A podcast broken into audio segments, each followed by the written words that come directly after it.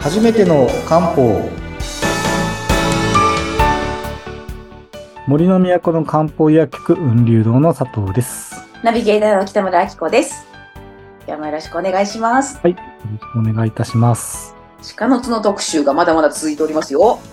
そうですね結構続いてますね、ねえ、いや、奥が深くって。そうですねなかなかこういう一般向けのお話ししないこう論文の話とかしてるのでうん。結構奥は深いかなとは思いますでも、すごい万能薬ですよね。鹿の角があればもうなんか、健康になれんじゃねえみたいな。 そんな印象です。だからうちも結構その、もちろんそういう目、こういうものをよ良くしたい。要は腎臓とか副腎を良くしたいとか、うんそういう目的で使うこともあるんですけど、一方でその、ある程度症状、急ぎの症状がなくて、こう基礎を作るためにも、うん、うん、うん。あの角を使うんですねうんう。んよく言うのが、あの、攻めの処方、守りの処方って言われるんですけど、まあ、攻めっていうのは何か特定の症状をこう、勢いよく治すために攻めの症状とかあるんですけど、はい。うんと、鹿の角はまあ普段からベースアップでもよく使うので、守りの処方とも言われるんですよね。あーあ、それってあれですかイメージで言うと、攻めの処方って、まあちょっとこう、効き目が強いというか。あ、なんか特定の症状を治すためにちょっと、一気にせ攻めていくっていう。ああ、な、なるほどね。守りはこう、ベーシック的な。あそうです。もう、あの、うん普段から、こう、底上げして、そもそも病気にさせないような、なるほどね。そういうものなんですけども、完全にうん。守りの処方です。ああ、面白いですね。処方にも攻めと守りがあるんですね。そうですね。面白いなだから、うんと、今回、今特集してる鹿の角は本当に、守りの処方の代表格。あ。うん、うん。あでも、かつ、腎臓とか副腎で問題あれば、そこはもう、ある意味治療としても使うと。うーですね。ん。ちょっとか、そういう意味では要素は混ざってるような気がします。うん。もう攻めと守りの両方っていう感じですよね。うん。で、今日はもう、というかいろいろお話してきたので、はいその論文を紹介して終わっていこうかと思うんですが、はい。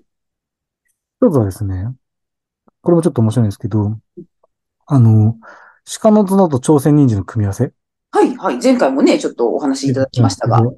あれが、あの、アレルギーにとっていいですよ、とうん。いうお話をしたと思うんですけど、はい。あともう一つデータ的にあって面白いのが、はいあの、ストレスかけるとですね、うん免疫力って落ちるって分かってるんですよ。うん。なんとなくそんなイメージはあそういりうこますとあるね。かなと思うんですけど、うん。あの、マクロファージっていう免疫に関係してる細胞がいるんですけど、ストレマスクロファーかけるジ。と聞いたことありますマクロファーいジや、。マクロファージ、ちょっと、いや、初めてですね。おっとおっとマクロファージってなんか体にとって良くないものをこう食べてなくしちゃうみたいな。へえ異。物とかはをいこう食べて消しちゃうというのがあるんですけど、うんまあ免疫力の中心人物。うーんですね。で、ストレスかけるとその細胞が働き悪くなっちゃうんですよ。うん、うん。だからよく笑うと、とか楽しんでると免疫力アップするよって、それが逆に言われる話で、スああ、はい。トレスとかかけちゃうと、そういう免疫に関係する細胞の働き悪くなっちゃうよということで、あーこのことは大切ですよ、みたいな話でよく使われるんですけど、はい。あのーで、今言った通り、ストレスをかけるとうん、マクロファージの働きが悪くなる。まあ、要は免疫力が落ちちゃう。ってなった時に、はい。鹿の角と朝鮮人参をうん飲ませると。うんうんうん。ストレスによるマクロファージの機能低下が抑えれるんですよ。うーん。だからストレスかかって免疫力落ちちゃうっていうのをある程度防げるとへえ。いう力があるんですよね。もう不思議ですよね。え、待って、マクロファージっていうのは、人間がそもそも持持っってます。てる、この中にいます。ああ、免ま、疫に関係する細胞。細胞か。細胞なんだ。へえこ。の働きがストレス悪くなっちゃうのが、うん。鹿の角と朝鮮人参飲むことによってうん、防げると。はあ。はあす。ごいなとは思います。へえ。で、もう一個ですね。うん。実際、じゃあ、っていうことでうん、ガンとかの調べるとうん、あ先ほど、前回かなも言った通り、あの、鹿の角と朝鮮人参には高腫瘍効果。要は腫瘍を抑える力があるので、これ実験で面白いんですけど、がん予防、がん予防ですね。がん予防です。うん、し腫瘍ね。うんうん。はい。で、これ実験的にどうやるかというと、こはう、い腫瘍の元なる種を、こう、マウスに移植する。で、マウスに、要は、がん、がんができちゃうんですよ。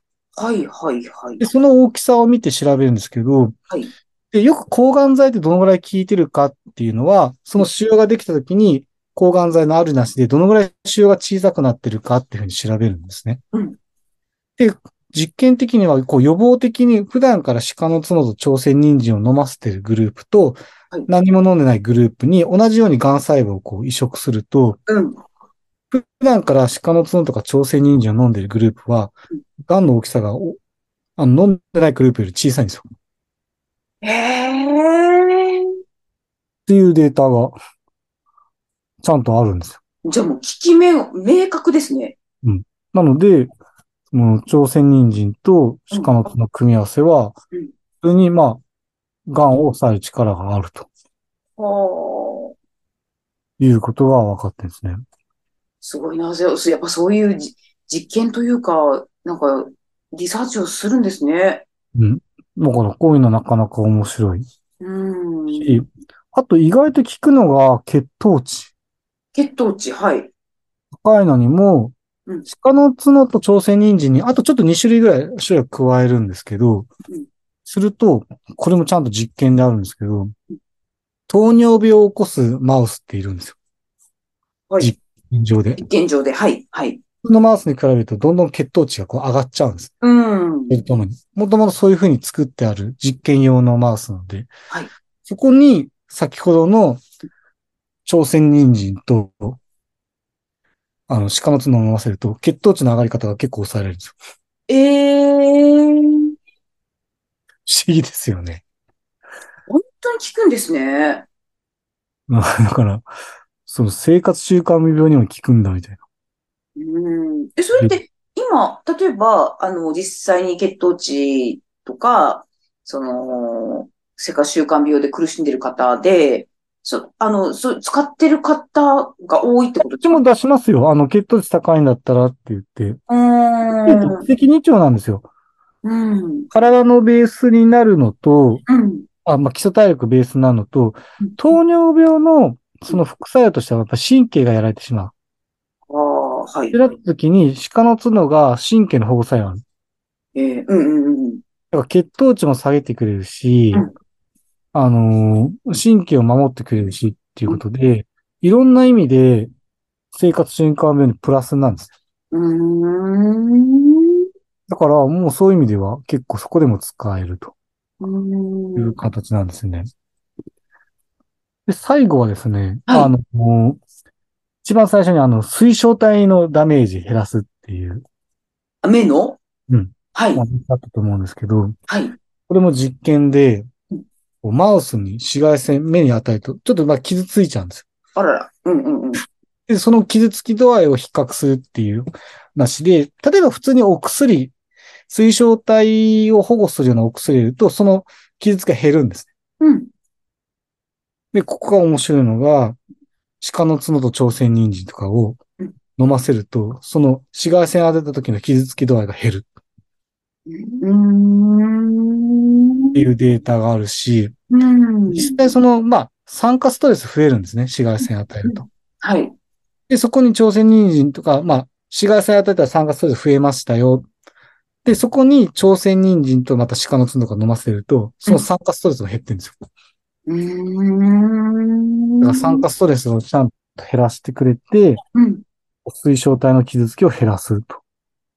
えーここってあれですか傷ついたものを復活させる効果もあるんですかそれともあ、、傷傷を、傷を減らせるって感じ。傷を減らせる。はあ。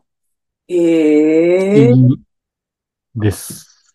うーん。だから、普段から、その、朝鮮人参と鹿の角を飲んどくっていう意味ではうん、今までいろいろと、まあ、今回ちょっと特殊ならなかったですけど、かなり効果がある。うーん。で、もともとは、うんうんと、冬の養生で鹿の角紹介して、冬にすごいいいですよ、とうんうん。話をしてるんですけど、今はもう年がら年中飲んでもいいかなと。